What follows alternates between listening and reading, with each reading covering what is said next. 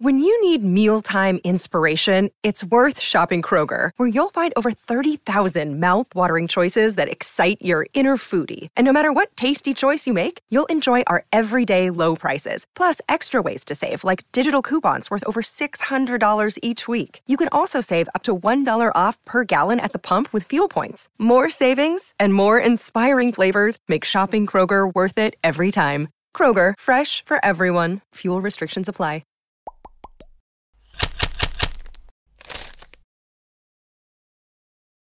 This is the Patriots news feed for Wednesday, the 11th of September, 2019.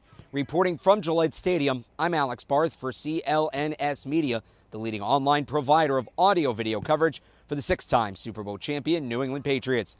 This news feed is brought to you by betonline.ag.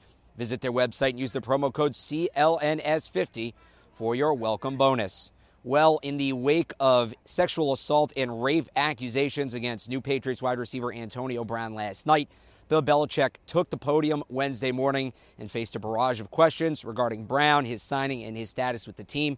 Belichick repeatedly referred to a statement released by the team late last night before eventually just leaving the podium. Can you explain what you mean when you're done with it? I mean, we're just trying to find out if he said anything to you about his position and about the allegation.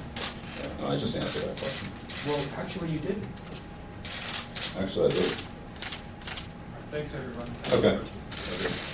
In non Antonio Brown news, the Patriots making a move early Wednesday morning, signing tackle Marshall Newhouse to a one year deal. Newhouse spent time with the Bills and Panthers last season. This is his ninth year in the NFL. Newhouse is signing corresponding with the injury to starting right tackle Marcus Cannon at the end of Sunday's game against the Steelers. Cannon was out at practice today. He was one of three players listed as limited on the Patriots injury report, along with running back Brandon Bolden and tight end Matt LaCosse. Patriots are back at it tomorrow for a practice session. We will have you covered with that and up to and throughout their upcoming game against the Miami Dolphins. You can find all of our coverage online at clnsmedia.com and on Twitter at PatriotsCLNS. This edition of the Patriots Newsfeed is brought to you by betonline.ag. Visit their website and use the promo code CLNS50 for, their, for your welcome bonus. With the Patriots Newsfeed from Gillette Stadium, I'm Alex Barth.